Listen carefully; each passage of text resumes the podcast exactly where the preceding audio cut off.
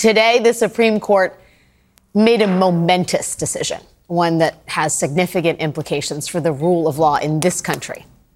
At 5 p.m. Eastern this afternoon, the Supreme Court agreed to take up former President Trump's claims of presidential immunity.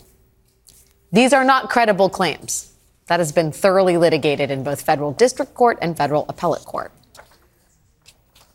By merely deciding to do this, though, setting aside whatever the court's final ruling is, the court has essentially upended the attempt to hold Donald Trump accountable for his actions to subvert democracy.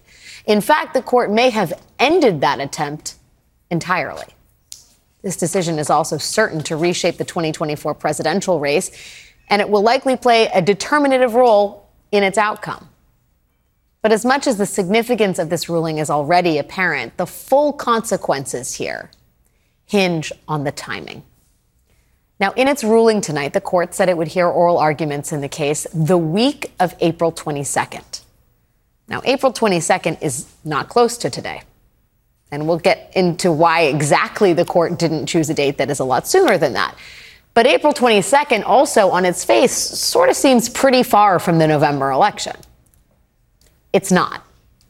Because when you start crunching the numbers and looking at how a trial could actually time out after the Supreme Court makes its decision here, the window in which Trump could face trial, the window for that happening before the November election, is incredibly small. The first thing you have to take into account is that the prep time that the judge who is overseeing this case, Judge Tanya Chutkan, the prep time she allotted for Trump and his lawyers has been effectively stalled. Judge Chutkan initially gave Donald Trump and his legal team seven months to prepare for this case, from the day he was indicted to the original trial date in March.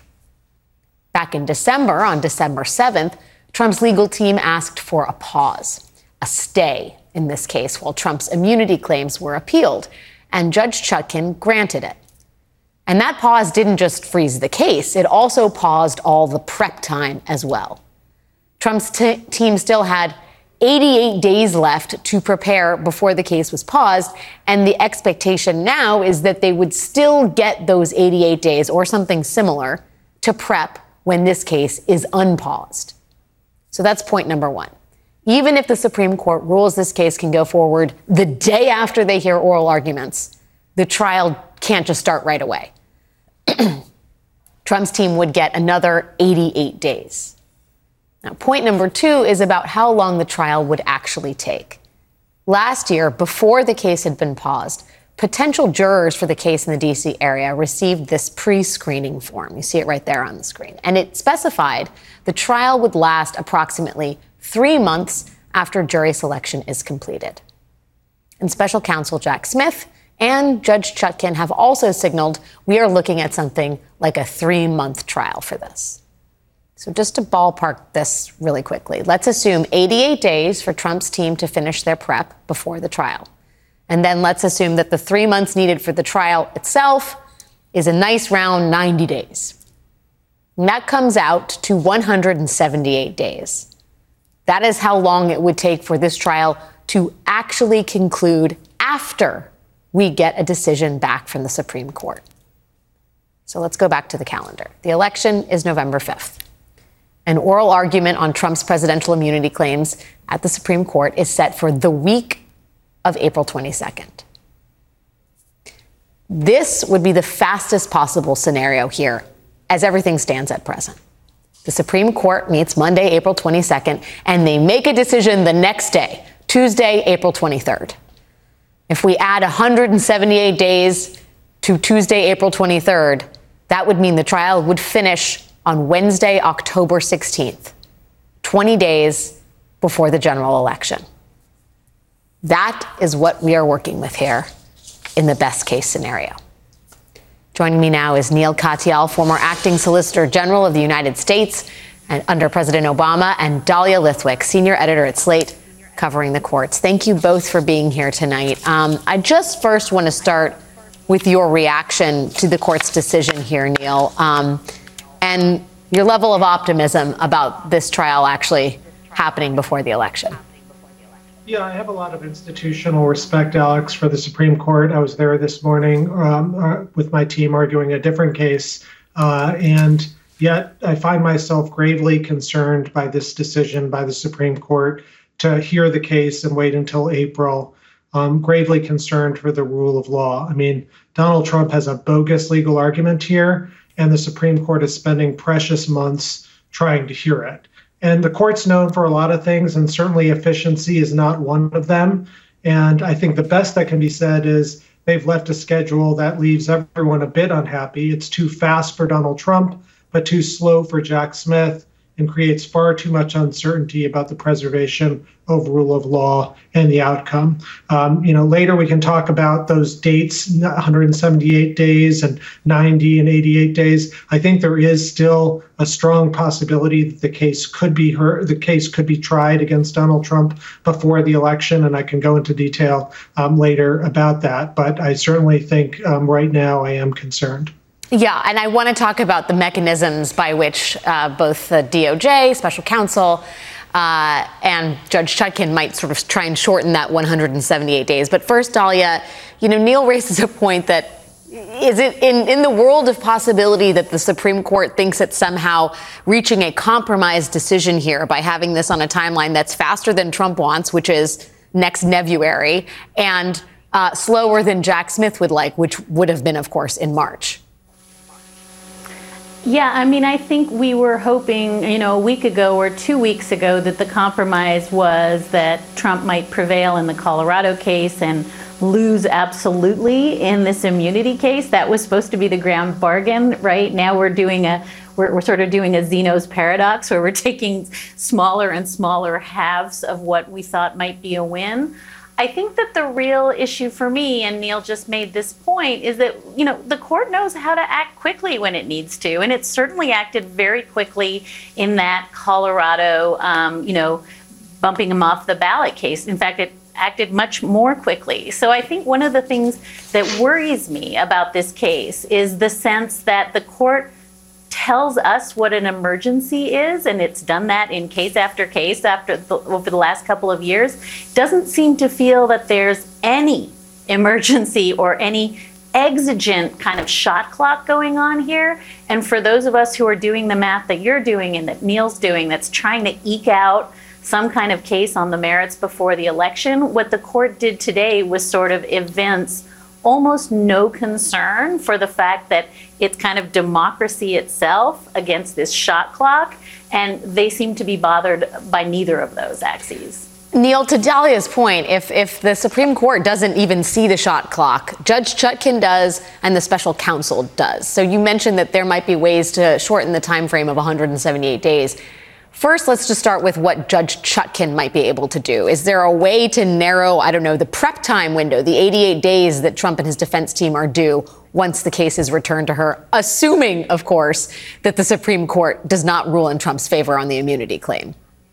Yeah. So even before we get to, Ch- to Judge Chutkan, the question is when is the court going to decide the case? And I think Dahlia makes such an important point in saying, look, this is a court that moves quickly. For example, I was a lawyer in Bush versus Gore. That was at 36 days start to finish. Um, and I remember the first case at the Supreme Court, we had like four days to brief it. So we've gone from four to like 40 in this supposedly expedited case. So that does concern me. Having said that, I do think the court, you know, and I hope they listen to the pressure of the American public to decide this thing quickly um, after they hear the case on April 22nd. Now, Judge Chutkan in the interim does have some options. So she said she was going to give Donald Trump 88 days to prepare for his trial, but she said that well before Trump, you know, had had the Supreme Court grant his immunity case. And Trump can and his lawyers can walk and chew gum at the same time. They don't need all of those 88 days. And so Judge Chutkan could even now say, look, if this case comes back to me, Donald Trump you should start working now because you're not going to get the full 88 days. That was in a world in which you didn't have months and months of pre existing delay like you do now. Um, Dahlia, in addition to the prep time that she could shrink, is there something that Jack Smith can do? I know Andrew Weissmann had suggested maybe they trim the sort of charges against Trump. Do you think that that's at all likely? And, and if it is, what might be taken out? I, I mean, I think, you know, in some sense, Jack Smith has doggedly made the case time after time to the court that you've got to do this more quickly. And in some sense, uh, as we've said, we've had a little bit of a split the baby today where he doesn't get what he wants, but Donald Trump doesn't get what he wants. Whether he can, I don't know, sort of hive off some of this, make it a tighter, this was a pretty tight case as compared to the Fani Willis, you know, sprawling case in in uh, Fulton County. This was a pretty tight case. I suppose there's a way to tighten it, but I think the real thing we have to ask ourselves is, you know, are we going to wait for weeks and weeks and weeks for somebody to write, say, a dissent? In this case at the Supreme Court, and then it's coming down at the end of June. So I think what I worry about more than anything is that no matter what Judge Chutkan or Jack Smith can do, if you have four votes at the Supreme Court or three votes that want to do the run out the clock play, I think that they can kind of keep this thing stalled for much, much longer than need be. Do you read, Neal, to Dahlia's point, anything? I mean, the, the fact that they don't seem to be working expeditiously and they know how to work quickly when they want to. I mean, do you read anything in that in terms of how fa- how much they're going to favor Trump in all of this? It seems clear that they understand the political reality here. I mean, how could you not?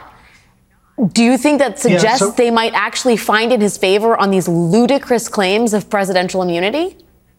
No, Alex, because they are so ludicrous. No, I do not expect uh, any justices uh, to side with Donald Trump on the merits of this claim. It's crazy. And he even said so. His lawyers, back when he was being impeached uh, after January 6th, he says, You can't impeach me. The only remedy is to indict me after I leave office. So that's exactly what Jack Smith did. And now he's complaining and saying, Oh, you can't indict me because I have absolute immunity. It's all been a long, long shell game. And I take Dahlia's point about the court and maybe a dissent or something like that. But I think that when the court hears this case and realizes just how bogus Donald Trump's claims are, they'll decide it quickly. And even if there's a dissent, the Chief Justice has the power, or whomever's in the majority, to release the majority opinion without waiting for the dissent. And in a case like this, with the American public deserving so much, of answers about what happened on January 6th and a formal trial to get to the bottom of it. I, I sure hope that's what will happen once we get there. Yeah, I mean, to the to the to the rulings that have preceded this case, the Supreme Court taking it up, Dahlia. I mean. The, the, the appellate court ruling was, as I think you called it, a bench slap. Like, there was no room for entertaining any legality in Trump's argument, and yet the Supreme Court has taken it up. And I and I would imagine if you're sitting on the, the Circuit Court of Appeals and you're one of the judges that took your time to write a very thoughtful, wide-ranging opinion about how this thing did not hold water, this immunity claim, sort of like what are the what are the implications there that the Supreme Court decided to take it up anyway? I, I, mean, I'll go you one better. Don't forget when the Colorado case was argued, when Anderson was argued at the Supreme Court, the court didn't want to touch the question of the insurrection and Donald Trump's responsibility for the insurrection. And in fact, Donald Trump's own lawyer was like, yeah, that was super bad, right? So we don't we don't even have a court that wants to touch the merits of you know how bad January 6th was.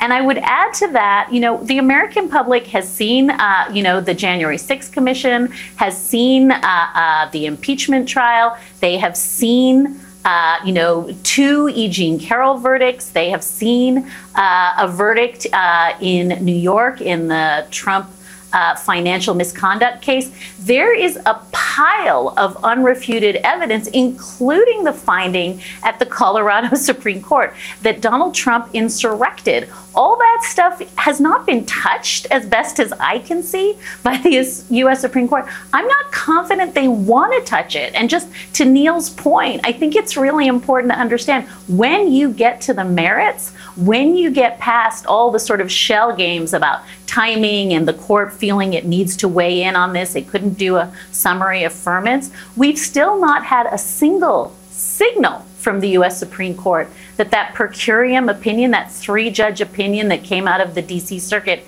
is anything but bulletproof. I think it's still bulletproof. I think we're just trying to figure out how to get there. All I have to say is maybe the Supreme Court judges, justices should look at how Judge Engoron, how Judge Kaplan, how Judge Merchan have handled their cases here in New York, where we get things done when it comes to holding people accountable. Not saying, just saying. Neal Katyal and Dahlia Lithwick, thank you both for joining me tonight. Really appreciate it. We have lots more ahead this evening, including the breaking news that an Illinois judge has disqualified Donald Trump from the 2024 presidential ballot over his actions on January 6th. Supreme Court, over to you. But first, more on this stunning decision by the Supreme Court to entertain Donald Trump's immunity claims. Which justices wanted to hear this case? That's coming up next.